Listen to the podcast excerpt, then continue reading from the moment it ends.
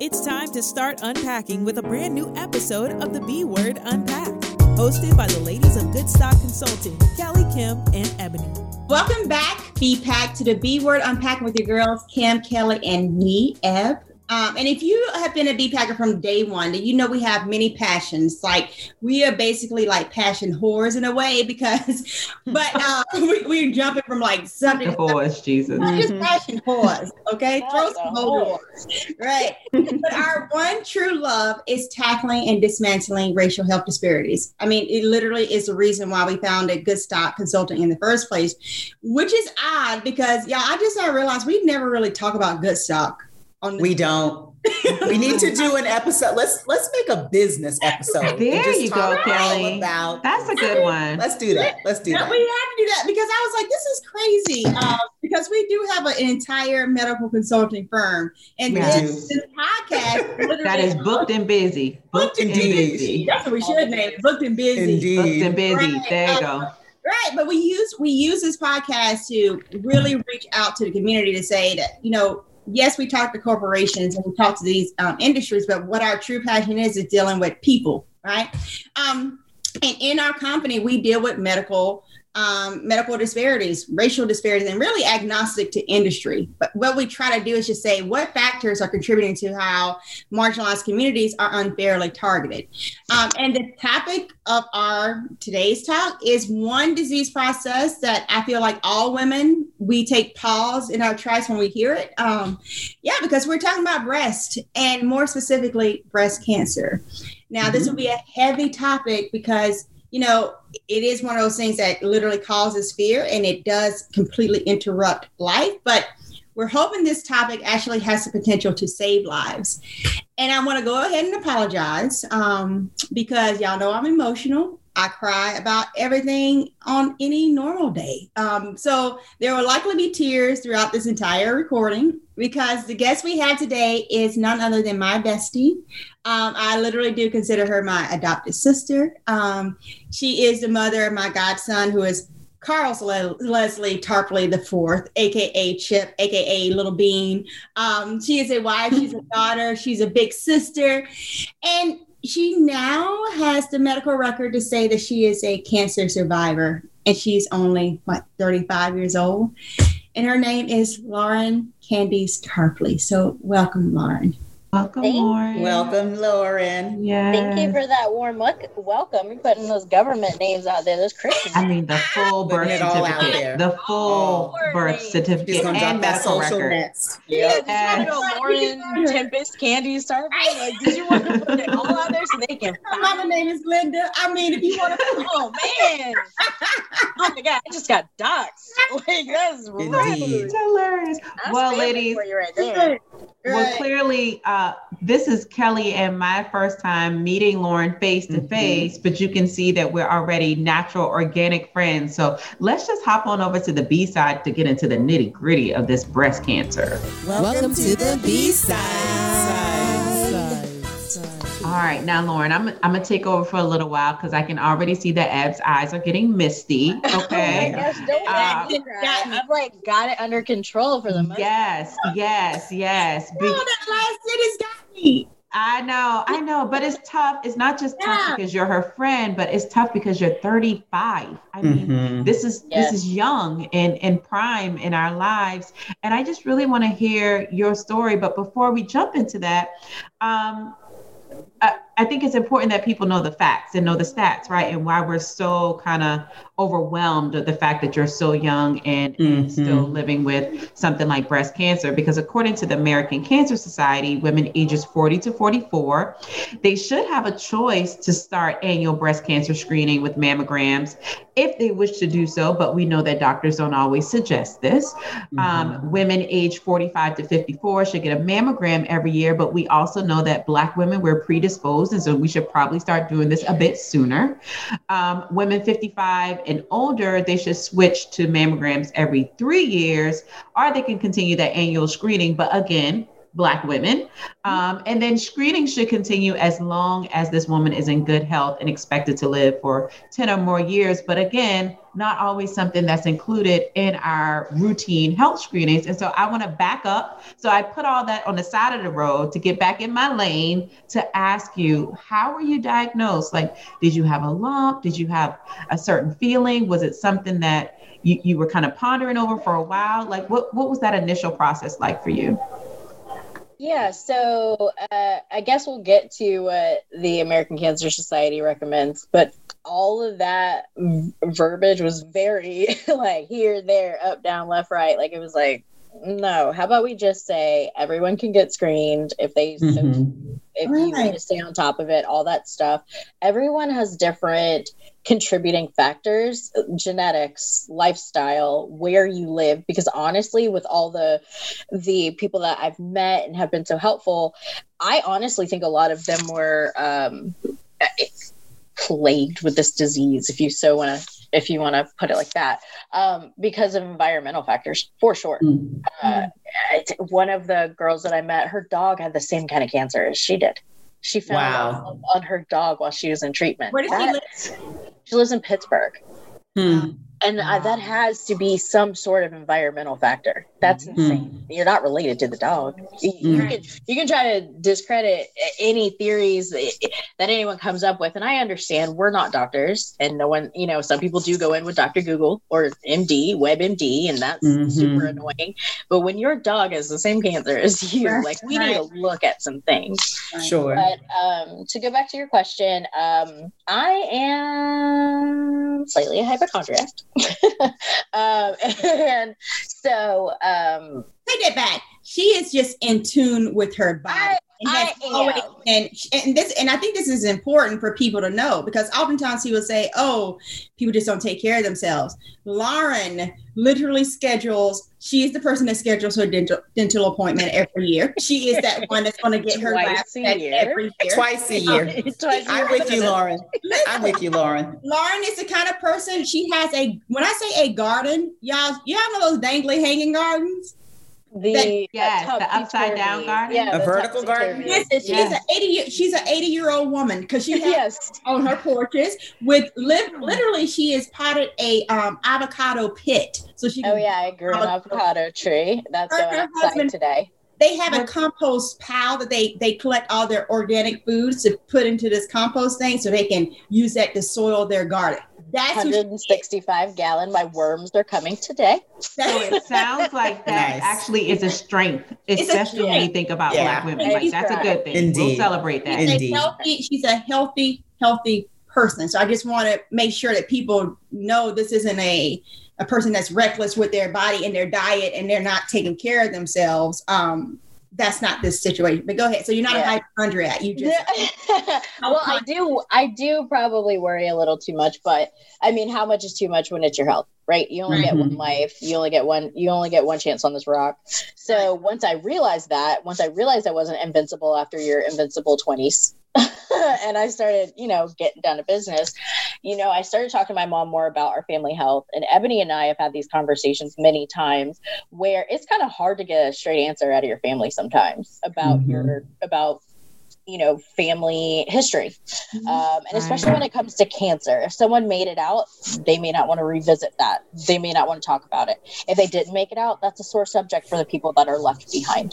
Right. so you know, especially in Black culture, it's not really common to be so forthcoming with like past history like uh, past health problems in your family. But uh, from what I did know, it was a very healthy portion of, you know, my aunt, uncles, and my grandparents having cancer. My grandpa just passed um, in July from bladder cancer. My grandmother had breast cancer, but she didn't pass from that.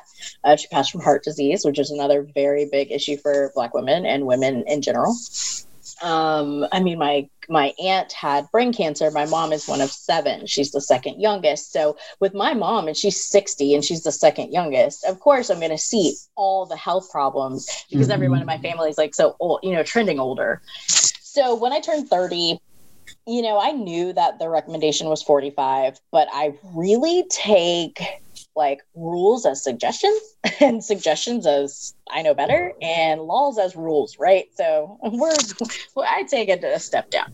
And so then, you know, I got the approval from my insurance company when I was 30 to start uh, getting mammograms. And I started going like on my birthday. And I was like, you know, everything's going to be clear. So I'd, I'd, go get a mammogram. Then I would go to Hooters, eat lunch by myself. That's a tradition I started when I was like 21. And then I would go to Cupcake and get cupcakes. And I eat cupcakes for the rest of the week. and that's my birthday celebration mammogram, Hooters Hooters cupcakes, boobs, boobs, nice. Cupcakes. right. And uh, um, so uh, then I had a baby when I was 33, and really that's a that's a I don't know. I kind of kick myself a little bit, but it has. We've gone over my medical records and just how random this kind of this cancer is and was for me.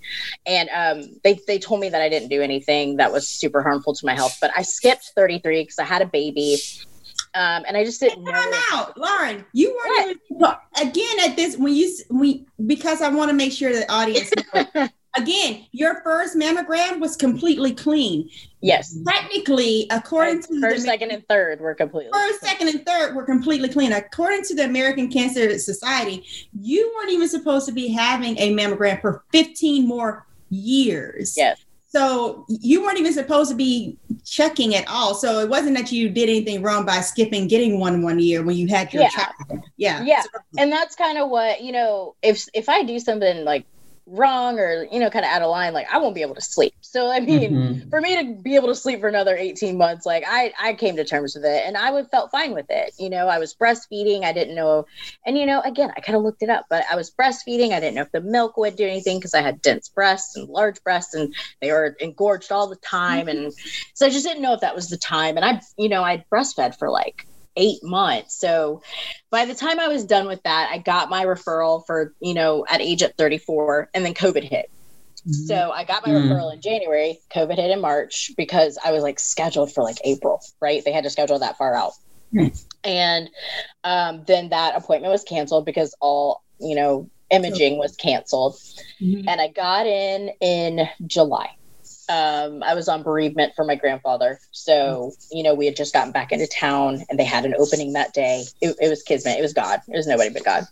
So, uh, went in and they were like, wow, you got really dense breast tissue, but you know, we're, we're used to that. I just want to make sure you know that you have dense breast tissue. And I was like, yes, thank you. And uh, they called me the next day and they were like, uh, you've got some calcifications. Uh, that's very uncommon for a woman who's 34. Uh, it's very uncommon for someone who's not in menopause or, you know, are you in early menopause? And I was like, no, you know, I just came from OB for my annual in May and, you know, they didn't feel anything on their breast exam. I haven't felt anything on my breast exam. I do a self exam a couple of times a month. Uh, and this is your reminder feel on the first for sure. You know, it's easy to remember. Just make sure you have a baseline for your body. Mm-hmm. Uh, but uh, so I was like, okay. And they were like, we really need you to come back in. And I was like, okay. And randomly later that week, my OB called me. And um, I know we talk about, you know, racial disparities and um, how much harder it is for people of color um, to find extraordinary medical care. I'll say extraordinary, right? Um, just maybe because of where you live. You might not live close to a hospital or you might be afraid of people in medicine, which is very common. But when I say like my GP calls me, like like personally, and my OB is calling me to check up and see how making the second baby is going. That's insane. Like that's crazy. And again, that's not that's nobody but God. Yeah. So she called me and I said, Hey, I'm glad you called. Uh, and I I mean for real, she called me from her cell phone. I said, I'm glad you called because uh, I am um you know, I just got a mammogram. They said they found the calcifications and they're kind they want me to come back in for a second mammogram. And I wasn't like not considering it, but I kind of was considering not going back because they didn't sound really worried. They were just like moderately concerned. You've got a little asymmetry, you got a little calcifications.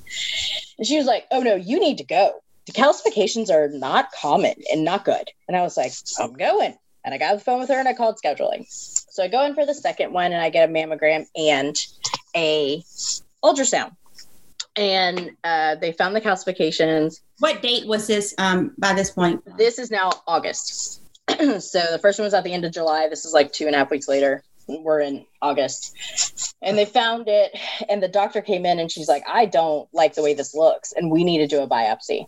And I was like, Oh, is that today? And she was like, No, I mean, I'm not really concerned. It just doesn't look normal, but we're going to have you come back because it's, it's going to be like quite a process. Um, because what I had was a string of calcifications. I had no tumor. I had nothing they identified as a bigger calcification of anything else. This could not be felt with a self exam or from my doctor. Um, and so they just didn't like the way it looked. And That's so I came back. scary. Yeah. That's Like, she, doesn't, wild. she doesn't feel any lump, no nothing, y'all. nothing. And I will say, towards so around that second mammogram, I did start getting a pain in my armpit. And I did bring that up to so now my OB is out because she contracted COVID. So I went back to the OB um, and the doctor that I saw in you know gave me an exam and he listened to my concerns, but he was like, "Oh, that's just a, um, that's just an ingrown hair. Do you shave your armpits?" I'm like, "Yeah, there's no hair in there." And so he's like, "Yeah, that's just an ingrown hair. So don't worry about it. But if it persists, let us know." And what did the pain feel like, Lauren? Did it feel sharp, dull? What did it feel like? It it was like a dull pain, and like now knowing what it is, I can kind of explain to you better. Like now I know it was my lymph nodes, but it felt exactly like when your lymph nodes in your n- neck or throat or wherever they're really they're in your neck and throat. Or they're Right. just in your neck. They're all Mhm. welcome. when you're sick and there's that pressure in Yeah. your neck and throat and you know it's your lymph nodes and they say your glands that's exactly what it felt like in my armpit Okay. so that's kind of a that's another symptom. So i i always say i didn't have any symptoms i didn't have any warning signs but i mean that is one. But it also could i mean your lymph nodes are there to protect you. So that doesn't just mean that it's cancer but i did have that you know little red flag. But by the time that i would have gone back to the ob i had that biopsy and the calcifications came back cancerous. Um so that's what's wild because again even through all of my treatment when i'm speaking to the oncological surgeon or my oncologist they're saying lesion. They're not really saying tumor because there wasn't one. But it was um, about six centimeters. The calcifications were spread out along my duct that were about six centimeters long um, there were a lot of them um, and they biopsied three and so that's now september 3rd where i got that third mammogram ultrasound biopsy and then they called me on the fourth with my diagnosis So Wow. Wow, Lauren. September. It's a lot. You know, Lauren, there's there's a word that you've said multiple times during during telling the story that I want to underscore for our listeners. And you talked about having dense breasts. And when so I'm much like you, I like to schedule my stuff out. I always schedule my OB um, appointment. Kim says this makes me sad, but I schedule mine for Valentine's Day because it's my self-love. Like I always weird. know. It's, I agree with both of you. I, I get it is weird, but I understand. time. I understand. I, I never forget scheduling it. But the first time I got mine was at 40, and they told me that I had dense breasts and dense breast tissue. And I didn't even, y'all, I had never even heard of having fatty versus dense breast tissue before that. And at the end of the day, to your point, Lauren, and you're an example of this, women who have dense breasts have a higher chance of getting breast cancer because Yes. for the folks who are listening, the, the denser your breasts are, the more likely it is that they're going to hide tumors or fibroids. And so things can be missed even in a, in a um, mammogram. All that to say, if you discover that you do have dense breast tissue, like I did when I turned 40 and had my first mammogram, you can ask your doctor to have something besides a mammogram, right? The mammogram's not the end all be all. There's other Yeah. kinds of tests that you can take. Your desk, your, your doctor might say you need a breast ultrasound or you need a, you need an MRI. And another thing I want to circle back that a comment that Lauren made. You said you were 30 when you got your first mammogram, and you advocated for that. Much like if you have dense breast tissue, your insurance might not naturally say you qualify for a breast ultrasound. So you can Yes. always advocate to your insurance to say, yo, I got these dense breasts. I didn't know I had these dense breasts. I need more than just a traditional ultrasound or the 3D ultrasound. I need more than just the traditional mammogram. And so I love that you talked about advocating for yourself because a lot of times I just feel like Black folk in particular don't recognize that the rules that are written in those insurance policies not it's not the hard and fast, and you might need something different. So and I'll just Kelly, share that. And they don't and know. not just to add hard and fast, Kelly, but necessarily they weren't taken with you in consideration. Exactly. You know what I mean? Yeah. Completely. Exactly. And, and another thing is is that who it's unfortunate that we do place on the shoulders of lay people to know medical procedures. How mm-hmm. am I mm-hmm. supposed to, if, if if the only thing we've ever talked about is mammograms, how am I supposed to know you you can use an ultrasound on my mm-hmm. Exactly. Like, I had no clue. Yeah, yeah. I had no clue. That's the medical community. That's our fault.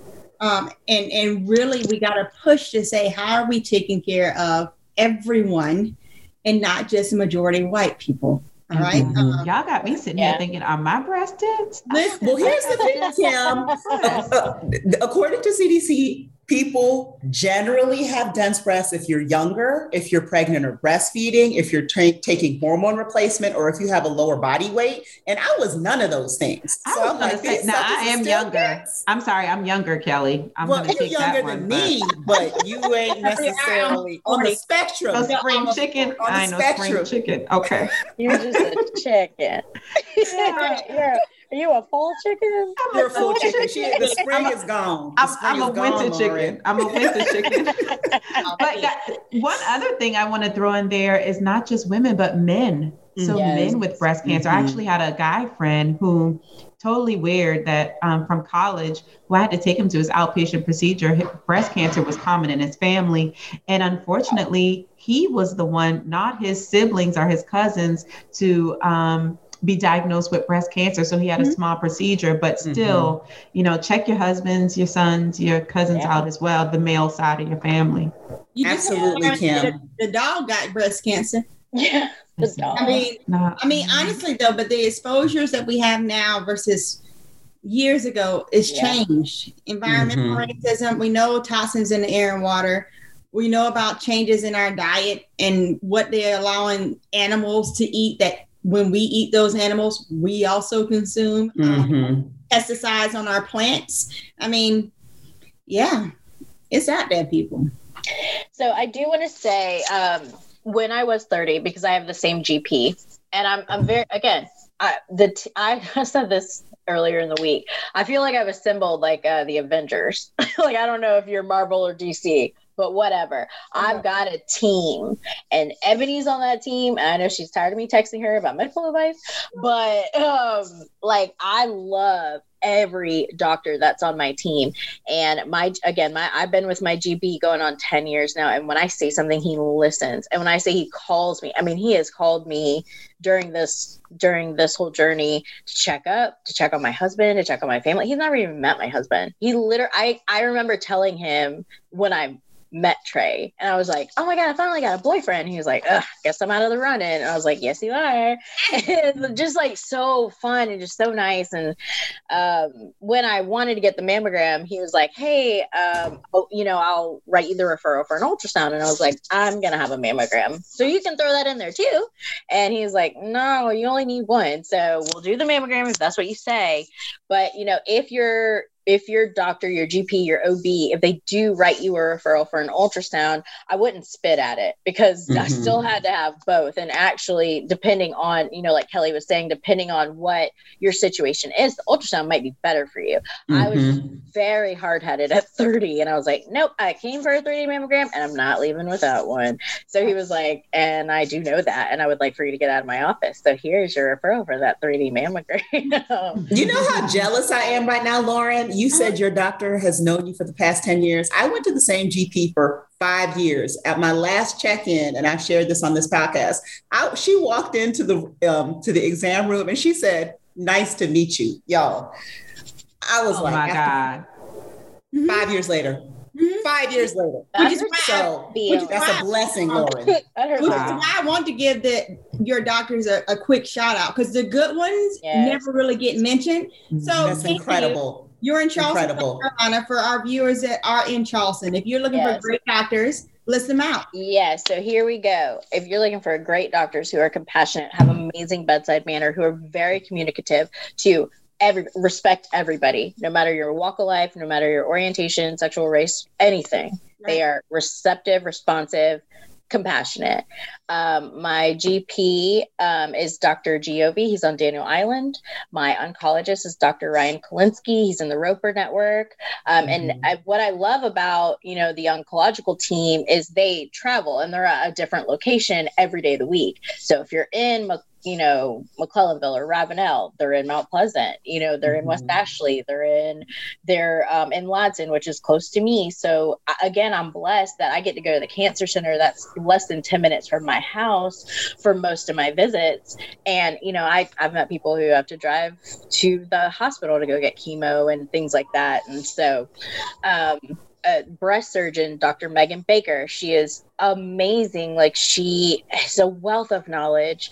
Um, radiation, radiotherapy, Dr. McDowell. She's incredible. All these people are just like a wealth of knowledge. And I will say, I have looked specifically for doctors of color, dentists of color in the past, and it just doesn't work out with my insurance right now. So none of these people are medical professionals of color. But again, I say like I have never felt anything less than welcome and cared for and listened to from day one with any of these people. And some of them were not, they weren't in there at first, right? Because I had like different referrals and I had to advocate for myself, realize this wasn't the relationship that I needed needed mm-hmm. can prosper from. Deserved. it wasn't deserved was not going to work out well. Um, she didn't listen well. Uh, we just weren't we weren't speaking the same language. Mm-hmm. and that's mm-hmm. okay. She's not for me. I'm not for a lot of people. It's fine. Uh, but you that's another thing you do need to do is assemble your team and, and find your people Lauren, I'm glad you mentioned that. Them. Yeah, shout out to them because I'm glad you mentioned that team. While we know that the incidence rate of breast cancer for Black and white women are about the same, mortality rate is very different. And unfortunately, we lose way too many Black women because mm-hmm. of that health equity, compassionate bedside manner, and even um, see, striving to make sure that those patients are um, considered in treatment options and how we access that care. So, talk about just knowing that um, the weight of those mortality rates, right? Because you're a researcher, you know these things, uh, and, and, that's a mental strain. Yeah, that's yeah. a mental strain, especially when you're going through it. So talk about that for us. Talk about your mental battle through this fight with cancer. Yeah, so the mental aspect of it is is pretty important. Um, and I didn't I didn't consider it initially. Um, you know, when they when my doctor called me and told me intraductal carcinoma, you know, I got off the phone with them. I had no idea what he just said, so I called Ebony, and uh, she's like, "Okay, what? Okay. Okay. Okay. Okay. You know ebony with her okays and i think that's like her centering herself. That's her mantra. Okay. Right. so people say um ebony says okay okay we're gonna yep. do it. Yep she does. Don't do it. don't do it. Y'all gotta understand because like i said this is like my little sister. Yeah. And and now i'm gonna cry. But no but it was like um when she said that i was my first thoughts was but she's only 34 you know, and and in knowing um and because we had talked so for over the years, we had talked so much about Brett her her fear of breast cancer. And um and and literally when she first mentioned when she was 30, I was like, well, Lauren, if your body is telling you to go and do this, trust your body. I don't care what's happening, just tell them you want one. And, and she was like, okay, I'm gonna, I'm just gonna go do it. I was like, yeah, trust what what things are saying. So when she called and said, you know, I have cancer, it was just like a moment of like, okay, okay, how do I process this too? And not taking the moment for her to process and get out everything that she needs to say because I'm just like, this is my this is my little sister, you know. So go ahead.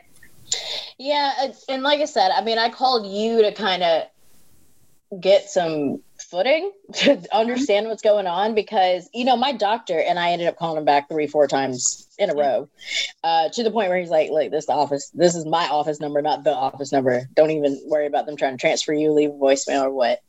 Um, but just to get footing and realize what was happening. You know yeah. it's all it's all you know you go to the mammogram cool and every other time it's been like girl why are you even here? Why did you even come? You got dense breast but you're all good cool. And then when they tell you you have cancer you're like uh okay wait what and mm-hmm. so i really didn't even consider the what kind of toll that would take mentally. I knew it would be an emotional toll. I knew it would be a physical toll on my body. Um, but the mental part has been hard, the hardest part easily because for me personally, my mind trails. I mean, it goes a million miles a minute. I mean, Kim, Kim, you and I have talked about this a couple of times. Just we cannot turn our brains off, and so all you do is think about the worst things. You think about you know i've i've known people with cancer i only know one young uh, you know i only know one aya cancer patient you know adolescent and young adult to pass um i've known i probably have like five or six friends that have had different cancers and are in remission i don't know anyone personally that's an active treatment right now. But i've never asked you know i've, I've asked them how they were physically but i never thought to ask them what it was like mentally.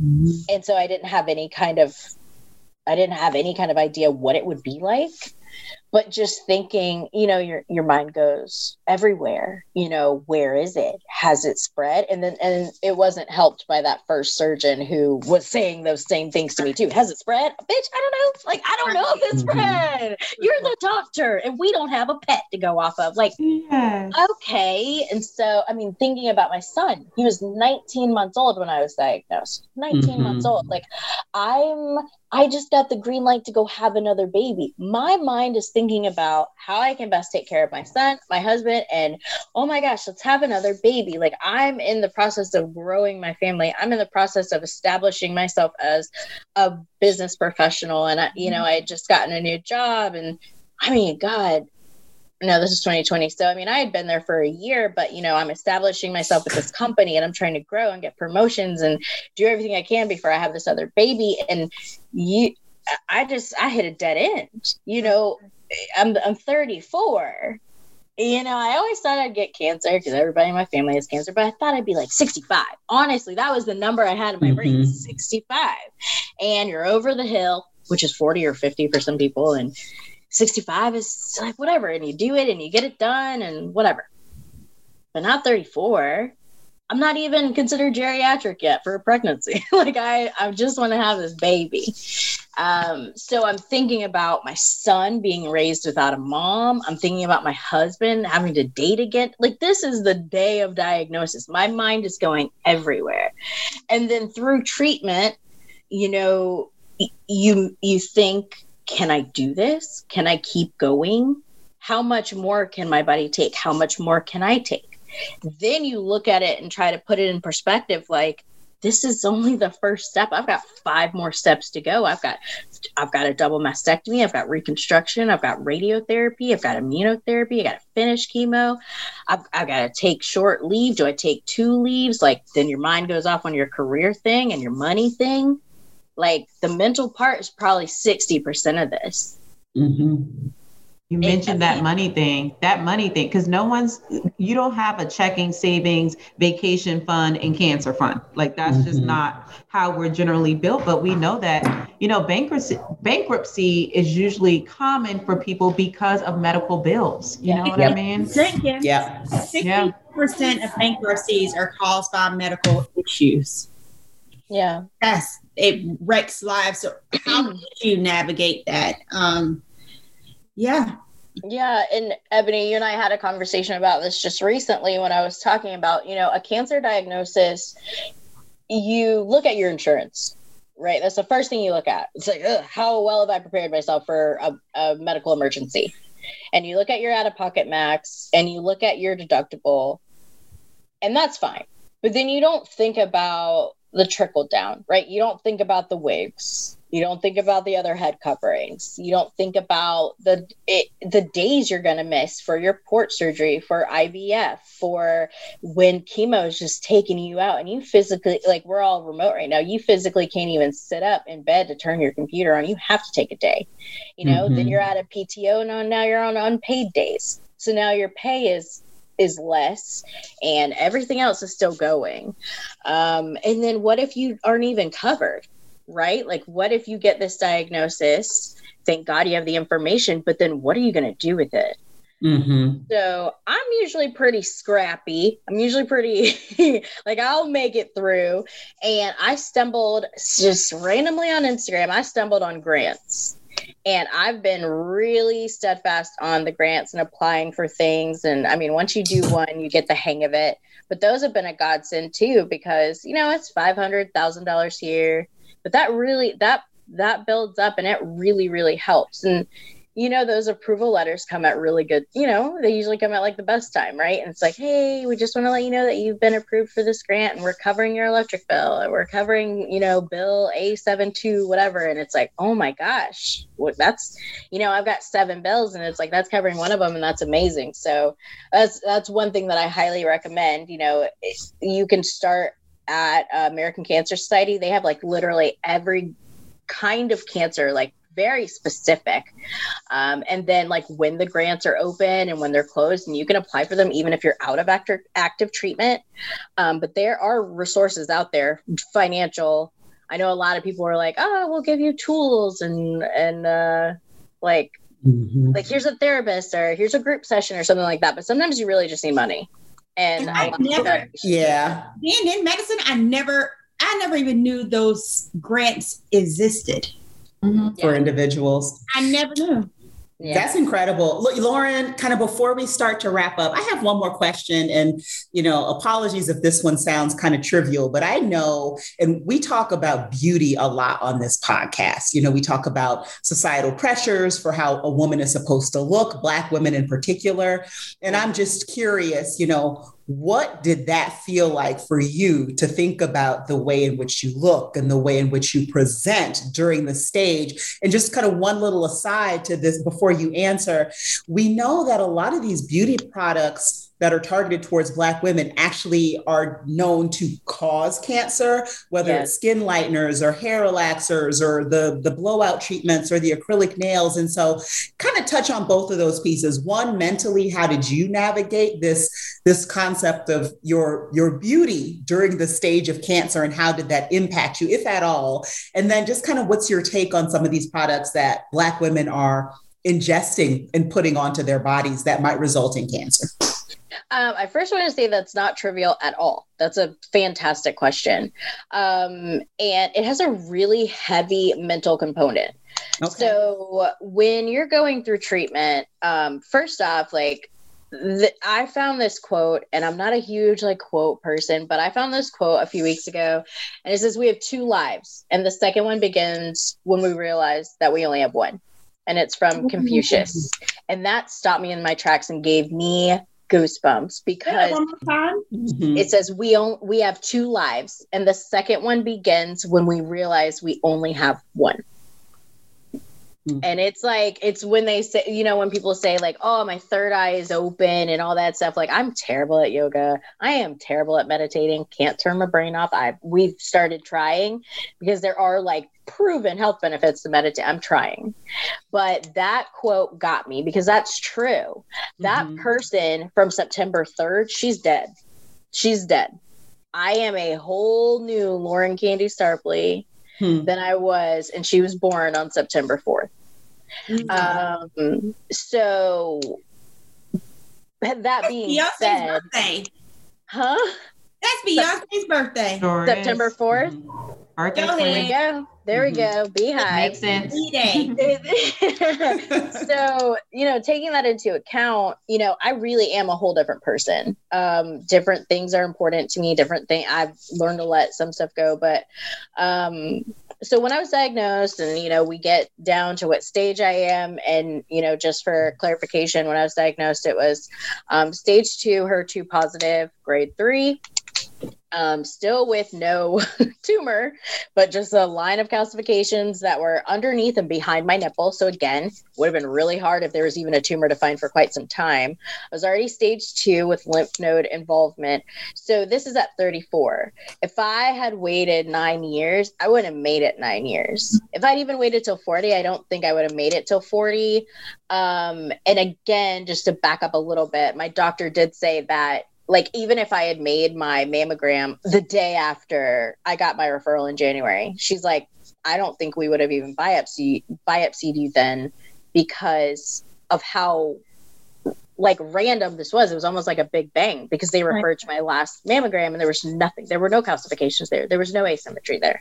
Right. So after this diagnosis, and I've got, you know, I'm my new person and I wake up every morning and I'm like, oh man, that was a really bad dream because when you're first diagnosed, you still have your hair, you still look the same, you haven't gained weight from the steroids yet. So I'm like, oh, that was a terrible dream. That would be terrible if I had cancer. And then I'm like, wow, that wasn't a dream. I really have cancer. So you start treatment, and for most people, your hair falls out after the second chemo cycle. Uh, for me, that was on Halloween. So uh, I started losing my hair where you lose your postpartum hair loss uh, in chunks. So we just decided to shave my head. So then there's one standard of beauty, right? You have no hair. Then you continue treatment and they give you a lot of steroids. And I was going for fluids every week to stay hydrated and things like that. And that starts to build up and accumulate inside of you. And so then you've gained weight. So then you kind of lose your sense of self. And then that also goes back to that money thing that I was telling about, telling you about, because if you don't have all clothes with uh, elastic waistbands, you got to buy new clothes. like mm-hmm. yeah, throughout treatment, I gained 40 pounds and I lost taste for six weeks. So that's me not even really eating. And I still gained all that weight from steroids. Mm-hmm. Um, so now, so now we're in December and I've gained 20 pounds. I have no hair. I'm wearing these beautiful wraps. Like I love these and they're and they're great. Kept my head warm, but I've never been bald before. I've never shaved my head before. And you know, there were a couple of times where I wasn't wearing a head wrap and I did not recognize myself. I honestly mm. thought I was passing someone in my home when I passed a mirror. I'm like, who is that? Bald? No one's bald. Who's bald? Oh, that's me. Okay. I don't look like myself. And we're home, so I'm not wearing makeup daily or even weekly. Sure. But you lose your sense of self. And then I had to realize this is that new Lauren, right? And my hair will grow back. That's fine. The hair was the easiest part. And I thought it might be hard because it becomes part of your identity, good, bad, or ugly. That might sound vain, but you know, if if you have been blonde, you know, even anyone who's blonde, like if you're like, oh, Lauren, she's the blonde one, right? Then that becomes part of your identity. It's it's how people identify you. Um, if you're like, ah, I'm always a size medium at Old Navy, and now you're not, like that, you know, that's that's a big mental burden. Um, mm-hmm. And then the other part of your question, and all that happened was within six. You were you got your mammogram in July. Yep. You had the um, loss of hair and and the weight gain by December. Mm-hmm. Um, a lot. That's how fast life had happened because you started chemotherapy. You said September 4th, you received July mammogram, September 4th diagnosis. Chemo started Oct- October, October 9th. So I had, yeah, so I had um, the egg retrieval on the 8th and I started chemo on the 9th. And um, yeah, it i mean it all happened so fast and and what's crazy is you know you you've got 35 years of being you and then you've got six months of being this new person. And you know it is a mental struggle between the two lives and i haven't fully transitioned to this new lauren yet. Like i don't know what will be the catalyst for that. I don't know if it'll be like when my hair grows back and like this is new me. I, when i lose all the weight or after my next breast surgery when i when i know i'm finished with surgery for the time being or what have you. Um but like I said, that was a really good question because I am currently battling with products, right? Mm-hmm. So after you get a diagnosis, when you're in treatment, when you're in active treatment, I ate candy for breakfast. I don't care. I have cancer. The doctor honestly tells you eat what you can because you got to mm. eat something. I ate Oreos and pretzels, and then I had candy sometimes. I would drink. They told me I could drink some wine, like whatever. But then once you're done with active treatment, because you've got chemo killing whatever, right? They say every, there's a myth that sugar causes cancer, whatever, but or ch- feeds cancer cells, but all food feeds cancer cells. They're a pest, and you're a host. So. You know that i'm in that struggle right now like how do i go forward eating something i know that has a high soy content how do i go forward using deodorant that i know contains aluminum how do mm-hmm. i go like what is what is what is going to be my go-to hairstyle now that i can't consciously get a relaxer for quite some time but i've been getting a relax- relaxer since i was 12 so mm. do I just have super curly hair now? How is my hair going to grow back? I don't even know if that's an option. I don't know if it's going to grow back straight or curly, but how do I do the things that I was doing knowing that it causes cancer and having been so close to that and not knowing what caused mine? I don't know how I operate in that space. Um, I have made some shifts to vegan and organic beauty supplies and materials. Um, the radiologist recommended a good like aluminum free deodorant, but there are some things you just can't avoid. What is that deodorant? Uh, it's the Arm and Hammer Arm and Hammer Essentials, and it comes in like three different scents. I have rosemary, lavender, um, so it's nice, but yeah, that's, I mean, I don't have a definitive answer to that because right now I'm still trying to change everything over, but there are some things that are just unavoidable. And, you know, I've spoken to some other AYA cancer patients about it, and they're like, Lauren, you just gotta do what you can where you can and it doesn't have to be organic for it to be more safe. Please don't misunderstand um, because there are some people that don't have access to that or you know don't have the means for that and that's fine. And it doesn't have to be organic to be healthy. But um, yeah i don't know what that looks like but i have changed my makeup I'll see if it's worth a damn. Like, I don't know. like, you need like formaldehyde in your foundation for it to last 24 hours. Like, mm-hmm. so that kind of stuff, even that right there, like, that's super concerning. Right. You know, but I don't need sure. foundation to last 24 hours. I'm out, I'm outside for three hours and I got to come back home. Like, Listen, we, we, can find something for that, Lauren. Now. We, we, we can find that. Now. Yeah. Yes, yes, yes. I can't well, all day, all night. But. mm-hmm. we could dig into this with you all day because I am learning so much, and you have me thinking about how I move forward and making sure I, you know I jump into that. But before we hop into the be bothered, because there are so many things you mentioned that we want to stress, I do want you to talk about this podcast you have. Oh yeah, so Life with Little Ones. Um, my biggest fan is Ebony. like she's the one who really pushed me to do it and like helped me figure out how to channel my energy into something that was productive. But Life with Little Ones is the podcast for blended kids. That's the company that I started two months before diagnosis. I had launched the podcast one month before being diagnosed. And mm-hmm. honestly, um, I was like, how do I continue? What do I do?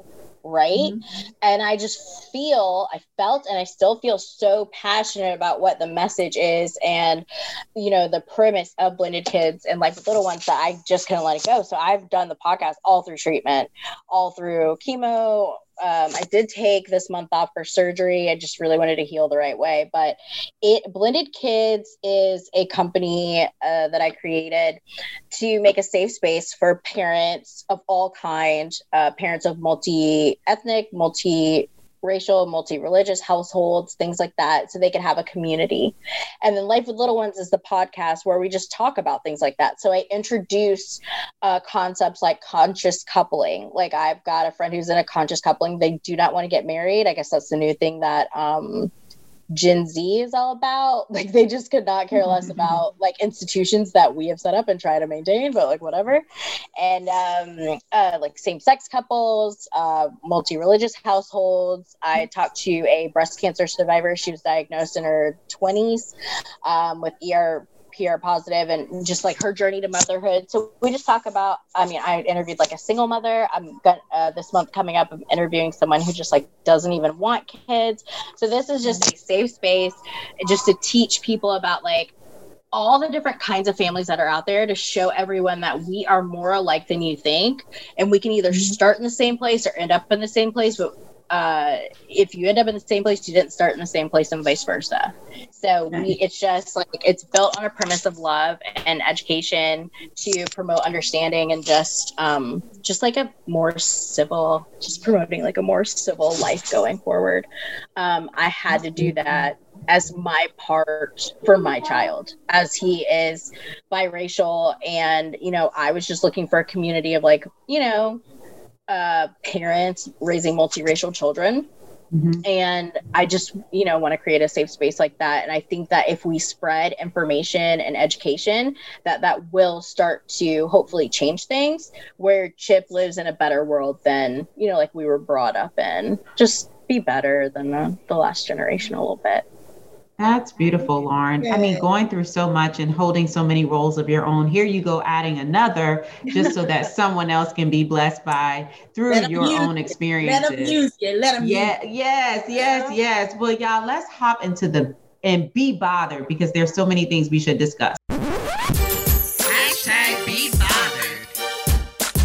So this is the segment when we give our listeners advice about how to put some legs on the B word that we just unpacked. And so we've we've given you guys an introductory level to breast cancer, especially breast mm-hmm. cancer in Black women. So Goodstock ladies, tell the people, tell the BPAC what they can do to either bring awareness to breast cancer disparities or even prevent um, preventative measures that they can take on themselves. Let's start with you, Kels. Awesome. So, just a few simple things I'd suggest to our listeners. You know, the first one is don't be afraid of doing a self breast exam. You let other people touch them. Don't be scared to touch them yourself. I mean, just really get up in there and rub on them and see what they feel like. So, right. ladies, do that once a month and just get up in there. So, that'd be the first thing. The other thing is start those mammograms as soon as possible. We learned today, Lauren started hers at 30. I mm-hmm. started mine at 40. Don't be shy in terms of questioning when you can get yours and try to push those boundaries a little bit in terms of when you're eligible or when your insurance might let you have one. You'd be surprised what you can get, ladies and gentlemen, when you simply ask for it. And then the last thing I'd say is if you have a family history of cancer, definitely start talking to your doctor about that sooner rather than later and really press your family to disclose what some of those pieces might be because, you know, I'm a generation removed from folks who referred to cancer as the C word, you know, and weren't comfortable talking about it. So get your family comfortable talking about that because that can save your life and the life of your children. So those would be the three little tips I'd offer up. What about yeah. you, Kim? I'm a segue from yours because mine is pretty similar. You know, talking to your mom, your aunties, your sisters, your cousins, your church folk, not about their own experiences, but also their screening habits. What are some mm-hmm. things that y'all are doing just to make sure that we're screening in the right way? Because some things we've learned, we've we've learned to improve. And so how do we learn to get all up in there, like Kelly said?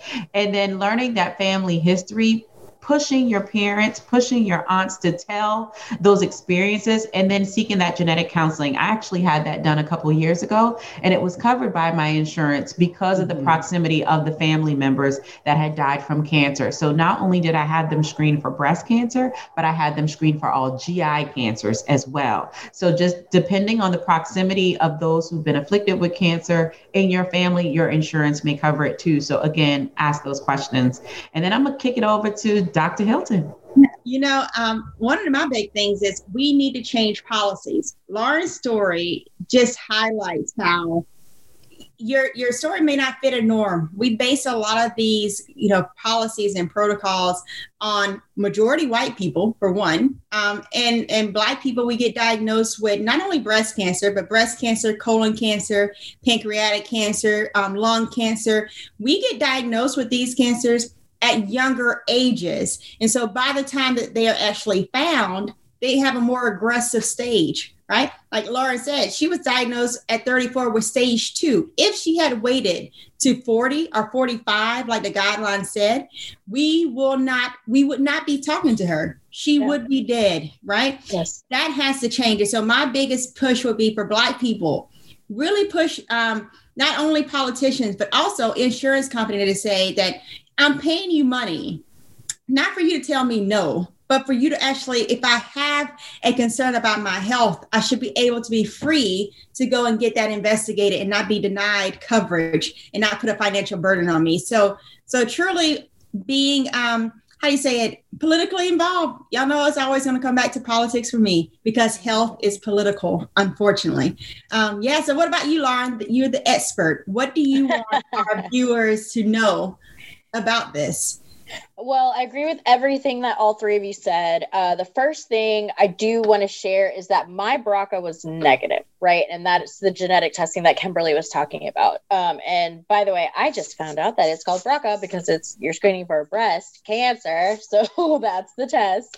Um, but I would say when you do go in for a screening, a mammogram, the genetic testing, and ultrasound, I, because I like to cross my T's and dot my I's, I personally would do more than one because my BRCA was negative. And if I had just done the BRCA and had a negative result, then that would have given me a false sense of security. Wow. Um, if you get the ultrasound, trust the ultrasound. If you get the mammogram, you know that's visual, they might send you back for an ultrasound. My second tip would be don't be so scared. You are allowed to feel all of your feelings, but don't be so scared that you keep it from going to get checked out. You might be scared, but don't let it paralyze you because the longer you wait, if you do have an incident or if you have any anything in you that needs to get out, the longer you wait, the worse it is going to get.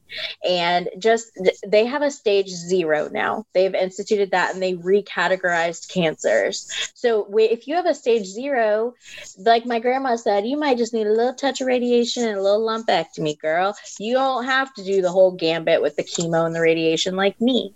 So it, the sooner you catch it and the more proactive you are, the less treatment you'll need and the, the less harsh it'll be on your body. You'll bounce back really quick. You'll have, you know, great life experience and maybe you got it and you won't get anything else ever. So just don't be scared. And if you're scared, have somebody go with you. I'll go with you. If you're in Charleston, I'll go with you. Really, I got to go every six months. Actually, I think I have to go three months for the first year and six months after that. I will go with you. Um, it, nothing is scarier than being told you have stage four. I'm tell you that. Nothing scarier than waking up dead. Nothing second scarier than being told you have like that you you're metastatic. Don't let it get to that point. Be your own advocate. If your doctors aren't listening to you, they're not your people. Go find another doctor. There is there are doctors out there with fantastic bedside manner and are good listeners. Um, if you're not in the position you know, in the location to see the doctors that I recommended. It's cool. There are other great doctors out there too, but know that you are your biggest advocate. These doctors might know medicine and cancer more than you, but no one knows you more than you. Wow. And that's period. Mic oh, drop. Mic drop. Mic drop moment. There's there, y'all. There's nothing much left to say after that. BPAC, knowledge is power. And we hope yes. that some of the information shared today will be life-saving, if not life-changing. Thanks for tuning in as always. Be, be sure to follow us on our social media accounts, Twitter, LinkedIn, Instagram, and Facebook. And remember, you can actually view our podcast live and in living color on our YouTube page. Tell us what you thought about today's episode in the comment section below and let us know if there's mm-hmm. another B word that you would want us to unpack in a future episode. All right, BPAC, until the next time, stay positive, do breast, breast self exams, get up in there. And until the next time, ladies, let's, let's keep, keep unpacking. unpacking. Thank you for unpacking another B word with Kelly, Kim, and Ebony. Follow the B word on Instagram at the B word unpacked and follow Goodstock Consulting on Facebook and YouTube. Learn more about Goodstock at www.goodstockconsulting.com.